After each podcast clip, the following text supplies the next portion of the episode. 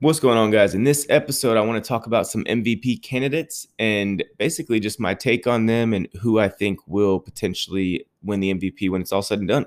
So, let's talk first about uh, the guy that's probably leading the MVP race. That's Pat Mahomes. So, his first seven games, no one was really talking about MVP for Pat this year, right? He was he had uh, was averaging 271 yards a game, completing 65.7 percent uh, 7.9 yards an attempt, 18 touchdowns to one turnover.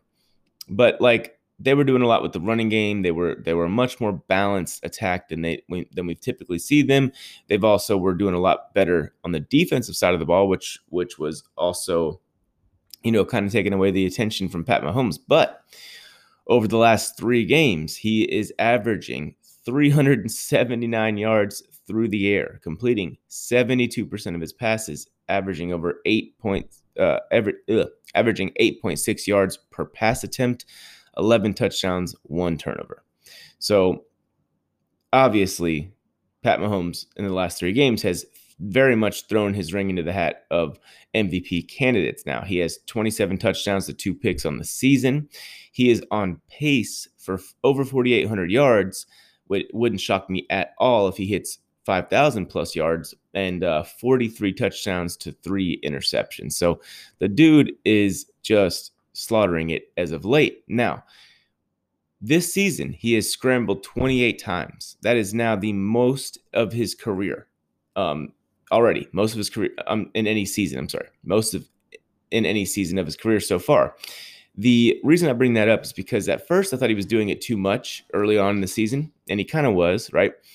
But then what what has happened lately is okay, look, when you look at this Chiefs offensive weapons, right? You see they probably have one of, if not the best uh, supporting cast offensively in the NFL, right? Tyreek Hill, Travis Kelce, Clyde, Le'Veon Bell.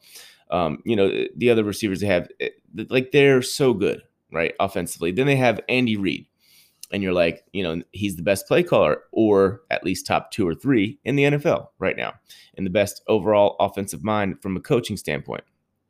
So here's the thing when you see Patrick Mahomes and you the defense, let's say the defense wins the rep initially, right? Which doesn't happen a lot because of everything I just stated, how good they are, talent wise, how great, well coached they are, you know, et cetera, et cetera. But what we've seen lately is when they do not immediately win the rep, Mahomes can make them right. So even when they're wrong, he makes them right. And he does that by scrambling out of the pocket.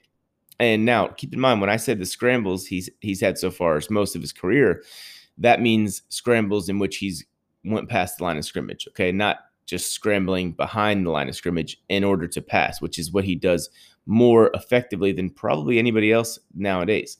So when they when they're wrong initially, he makes them right. And we saw it on the touchdown pass to Kelce, the game winner, I believe it was against the Raiders this past Sunday night. We saw him, you know, move around in the pocket, manipulate the pocket, create some more time, and then play backyard football, find somebody open, and get them the ball accurately and in a place where only they can catch it. He does that at, like I said, a higher level than anybody else this season and anybody else in the league right now. And when you consider what he's done lately, because they haven't been running the ball very much, uh, they did more against the Raiders, but they really, you know, he's been really putting the team offensively on his back lately. And it's resulted in wins. So they've won all three games in which he's thrown for 379 yards per game. So he's very much in the MVP race. I mean, how can you not give a guy the MVP if his team, let's just say they finish the season 15 and 1 or even 14 and 2,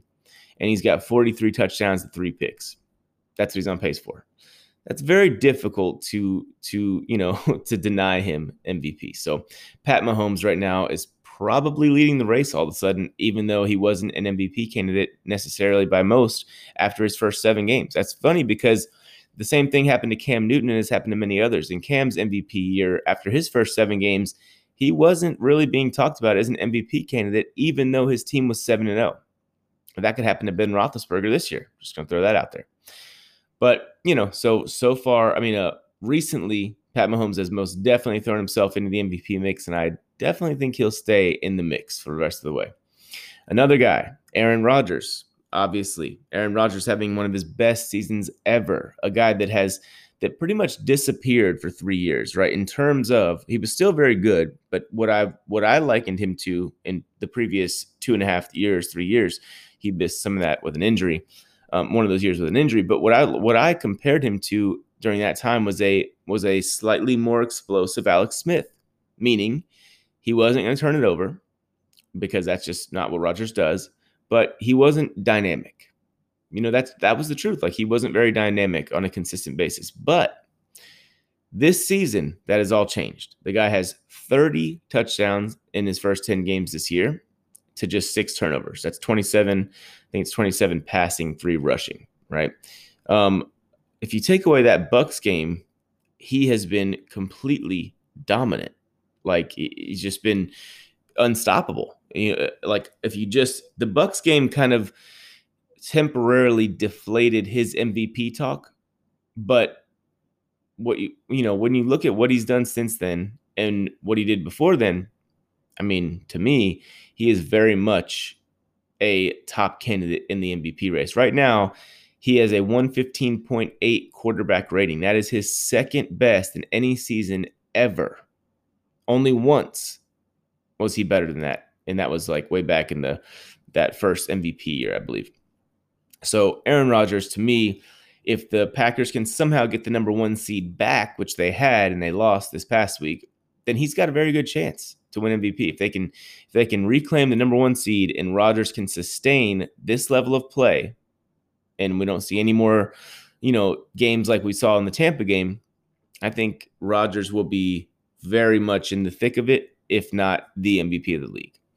All right, another guy, and guys, this is not in any order. I'm just kind of giving you my take on on these MVP candidates and making the case for each one. But um, next on the list is Kyler Murray. So over the first five games, you heard me saying no, no, no, not MVP, not even close, right? And that's because as a passer, he had eight touchdowns to six interceptions. That was who he was as a passer. You know, 7.2 yards per attempt. Okay, that's good, not great. Uh, he was completing 69.6% of his passes, which is awesome.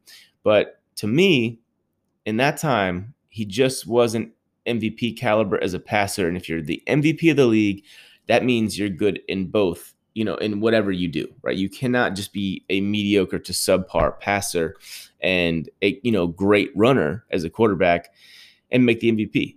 That's just to me, that's just not acceptable, even though he was averaging 59 yards a game on the ground and had five rushing touchdowns over those first five games. But what we've seen from Kyler over the last five games um, and really over the last four, but we'll just say the last five just for numbers' sake here. We've got 66.9% completion percentage, so still very good there. 269 yards a game, so 10 more yards per game.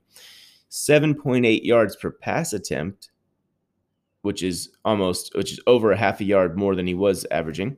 And then 16 total touchdowns to three interceptions. I mean, I'm sorry, to three total turnovers, right? So let me you know, compare that again to what he was at. He had 13 total touchdowns pre in the first five, but he had um, seven t- turnovers in those five games. That's just way too many turnovers. Now, next five games, we see just three turnovers.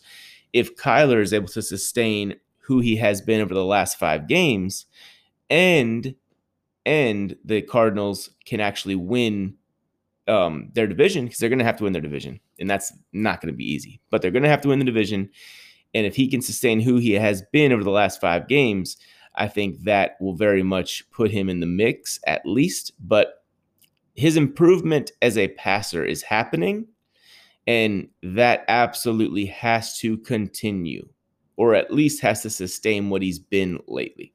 If that can happen, then that can ob- will obviously help him. Now, I will throw out somewhat of a disclaimer, right? Over the last five games, two of those games have been against the Seahawks.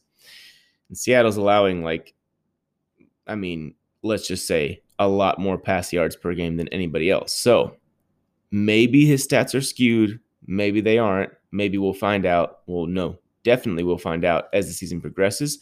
So I want to continue to see Kyler Murray be able to you know, put the beat down on guys on teams as a passer. We know what he can do as a runner. but I want to see him continue to do it as a passer, and he will be very much in the MVP race. All right. Speaking of a guy who's been hit or miss this season, Russell Wilson. And weirdly enough, I could make the argument that we've seen the case made for Russell Wilson's MVP candidacy just as much over the last five games, which has been pretty bad, over we saw um, through his first five games, which his first five games, to remind you guys, almost 73% of his passes were completed, 300 pass yards a game, almost nine yards per attempt, 8.9, 19 touchdowns, three picks, no fumbles. Last five games, completing still about 69% of his passes, 297 yards a game, 7.7 yards per pass attempt. So, you know, almost a yard and a half less. 12 total touchdowns to 10 turnovers. The reason I say we can make the case for his value in that time is because during that time where he wasn't great, his team has been two and three. You know, so that kind of shows you if Russell plays poorly, the Seahawks are a below 500 team. You know, I'm not going to say they all, you know, will be that consistently if he plays bad, but that's what they were over the last five games. You know, they lost three of five. So, um, Russell in that five game stretch, like I said, he turned the ball over 10 times. That is, I would be willing to bet that's the worst turnover stretch in any five game stretch that he's had in his career. You know, 10 turnovers, that's two a game. It's a lot, right? And, and, um, it's not really skewed by anything either. It's not like he played the Steelers or, you know, and he had a four or five turnover game. It was just because it's just been too many turnovers. So, um, what I think about this uh, Wilson's uh, MVP candidacy, sorry, is if he is able to obviously get close to who he was over the first five games, and he's able to put his team on the back, win the division, finishes like the two seed, maybe even the one seed in the NFC, then he'll be right there. It's just going to be difficult to justify any of these NFC guys if they don't have the numbers or the record that Pat Mahomes will have at the end of the season. So that's kind of the only thing working against them. and um, or not not just NFC guys, by the way, anybody, because the next guy on my list is an AFC guy, and his name is Josh Allen. And for Josh, the turnovers have hurt him, right? They've hurt his MVP case. He has 11 turnovers in 10 games. And when you consider, though, just the overall true definition of the word value when it comes to Josh Allen, he has no running game to speak of. His running backs have been just bad. I mean, not not necessarily bad, but they haven't even gotten the ball. Like they've just the Bills have just been like, look, we're not even gonna try, right? Like we're we're just gonna throw it with Josh, and that's been the reason they're seven and three and leading their division. So when you consider the fact that, like I said, he's had no run game, his MVP case is um to me it's raised significantly, or the case to be made is raised. So he has 27 total touchdowns in 10 games. That's almost three a game. One of those is a receiving touchdown. So he's just showing his versatility there. I'm just kidding. But he is completing over 68% of his passes, almost eight yards per attempt, 287 pass yards per game, 28 yards on the ground per game, 27 total touchdowns, 11 turnovers. So, what needs to happen for Josh to, you know, be, you know, make his case and actually win the MVP? Well, he's actually blessed because over his last six games, over the final six, he is going to see three primetime games, and he is going to get to go to Pittsburgh in prime time and play the maybe they'll still be the undefeated Steelers at that time. He is also going to play the Patriots on prime time, and he is also going to play the Broncos in prime time. But on top of that, he also plays the Miami Dolphins, who right now are a playoff team. So if he is able to go in there, win all three primetime games, and really win out, if he's able to win out, but when most importantly, those primetime games, he has to ball out. Because what happens when we see a guy have a great night in prime time? Everybody says maybe he's an MVP candidate. Like if Derek Carr would have won that game against the Chiefs and swept Patrick Mahomes, we would have most definitely been talking about Derek Carr as an MVP candidate, and we maybe still should be, but I'll leave that for another day. But when I look at Josh Allen, if he has a golden opportunity because if he's able to, you know, show out in these primetime games and at least win five of his last six uh, and limit his turnovers, get back to that 300 more of those 300 yard, three touchdown kind of performances, maybe even some 400 yarders. If he's able to do that, they he's going to be very much in the mix. Very much. I mean, I, I think that you know, like I said, for anybody to top Patrick Mahomes, as long as Mahomes doesn't lose more than one game, it's going to be difficult, assuming Pat stays on his 40 plus touchdown trajectory and, and fewer than five um, interception trajectory. But Josh Allen has a chance, right? Because he has these primetime games and he has some difficult matchups over down the stretch here. So that is um, especially if Josh continues to get nothing on the ground from his running backs. Like that means he's literally the entire offense for a team that potentially finishes 13 and 3, 12 and 4, 14 and I mean sorry. Yeah, 13 and 3 or 12 and 4. So that's what I got there. And next guy on my list, last quarterback on this list. I'm gonna just for fun at the end of this, I'm gonna throw talk about three non-quarterbacks that potentially could could uh I could make the case for at least. And so Ben Roethlisberger. And yes, I know you're surprised to hear me say Ben Roethlisberger, but let me remind you guys that Ben Roethlisberger is currently leading the 10 0, the only undefeated team in football, the Pittsburgh Steelers. Right. So Ben has scored 24 or more points in every game this season, and he's only scored as little as 24 once. He's, you know, he's on pace for the most touchdown passes of his career. And as recently as last week, we've had people talking about how he's holding the Steelers back. That's insane. Okay. This guy has three game winning drives. That is tied already with six games to go, tied for the third most he's ever had. He said he had five in his rookie year, surprisingly enough, and he had four one other year. So this is he's already three game winning drives. You get these game winning drives. That's kind of your quote unquote Heisman moment, right?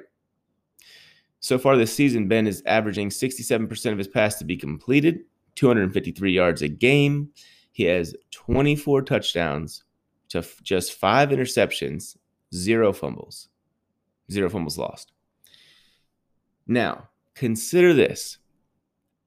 He has five interceptions, right? Three of them he threw in a fluky way against the Tennessee Titans in Tennessee in a game they won, of course, because they haven't lost. So when you look at that, it's just like that's incredibly efficient. If he didn't, let's just say we're not counting the Titans game, right? I think he threw three touchdowns in that game. He'd have 21 touchdowns to two picks right now. Two total turnovers through nine games pretty outrageous, right? Now, to me, what I consider his most impressive statistic, right? Everybody, when you talk about sacks, you think uh, if the quarterback sacked a lot, that means his offensive line is quote unquote trash. Okay. Well, let me tell you something about this Steelers offensive line. They are not as good as they used to be. Ben Roethlisberger has been sacked 10 times in 10 games. Once every 38 pass attempts. That's his best ratio he's ever had. So while you can make a case like, hey, man, he's only averaging 6.7 yards per pass attempt, which is not phenomenal by any means, he's being sacked one in every 38 pass attempts. That is outrageous. Also, one other thing to consider with Ben, James Conner has been has had several good games this year, at least a handful, right? At least half the games where James has been solid. But he's also had games where he's had 40 yards or fewer in terms of rushing yards. So in those games, we saw the Steelers just say, that's fine. We'll just let Ben do everything himself, and Ben will do it at a high level and we'll win because of it. So we've seen that. I mean, we saw it against the um, we saw it against the I think Bengals two weeks ago, and we've seen it in other games too, where they're just like, yeah, we don't even, you know, if we can't run, no big deal. We don't even need to. We'll just let Ben do all the work. And yes, he has very good receivers, but guys, to be sacked one every 38 pass attempt through pass attempts through 10 games behind an offensive line that's good, but they're not great. They're not like what they used to be. Like we used to just a couple years ago, we were looking at this Steelers offensive line, talking about them as the best potential unit in the NFL or top three for sure. They're not quite there anymore. And Ben is making it look easy. So any young NFL quarterbacks, in my opinion, should be watching Ben Roethlisberger, especially if they're having a hard time taking sacks, if they're taking too many sacks. Watch this guy because he's not mobile like a Pat Mahomes right now at this point in his career. But what he's doing is he's he manipulates the pocket nicely and he just gets the damn ball out of his hands and that keeps his team ahead of the chains. Now couple that with the fact that he's basically not turning it over. That's insane efficiency. That's winning football at its highest level and by definition that is value. And the MVP is the most valuable player award. So that's my case for Ben. I think if they if the Steelers obviously if they finish 16 and 0, he's gonna win the MVP, right? But if, if they finish, you know, even 15 and 1 or 14 and 2, and let's say they're tied with the Chiefs or at 14 and 2, well, it's gonna come down to, you know, how the stats look at that point and how the how the big time moments have looked.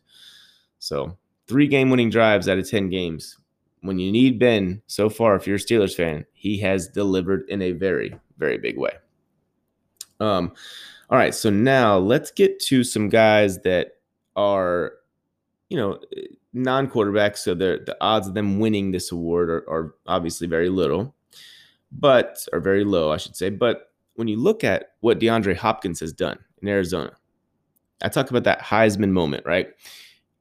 That moment against Tre'Davious White, all pro Tre'Davious White, and the Buffalo Bills, where he literally mossed three defenders and came down with the game-winning touchdown. You either catch it and win, or you or you don't catch it and you lose. Like essentially, right? I mean, for him to come down with that was just insane. Now, granted, yes, Kyler Murray made an incredible play to even get that ball off, you know, and in the situation that he did, or at the timing that it, that it was off.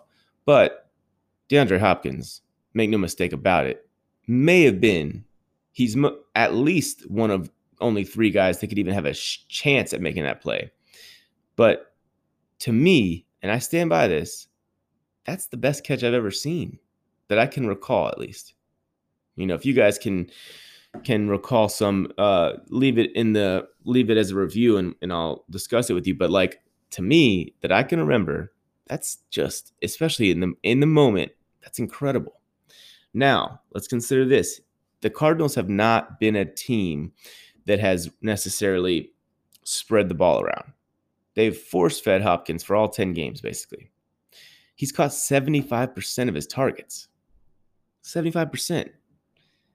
And like I'm saying, that's to me is insane, right? He's obviously, you know, on pace for, let's see, I think it's like 115 catches is what he's on pace for yeah, 115 catches for almost 1,500 yards, just six touchdowns is what he's on pace for. Now he could finish higher than that, but if he finishes for fun, right? I know he's not a quarterback, so he's probably not going to win it. But if he finishes with like, let's say, 12 touchdowns, you know, catching 75% of his targets in, in 115 catches, I mean, that's, you know, that's a that's a case. There's a case to be made there, you know, especially if we could look a little deeper as just fans slash media and say like he's been force fed the ball and it's just worked all year long.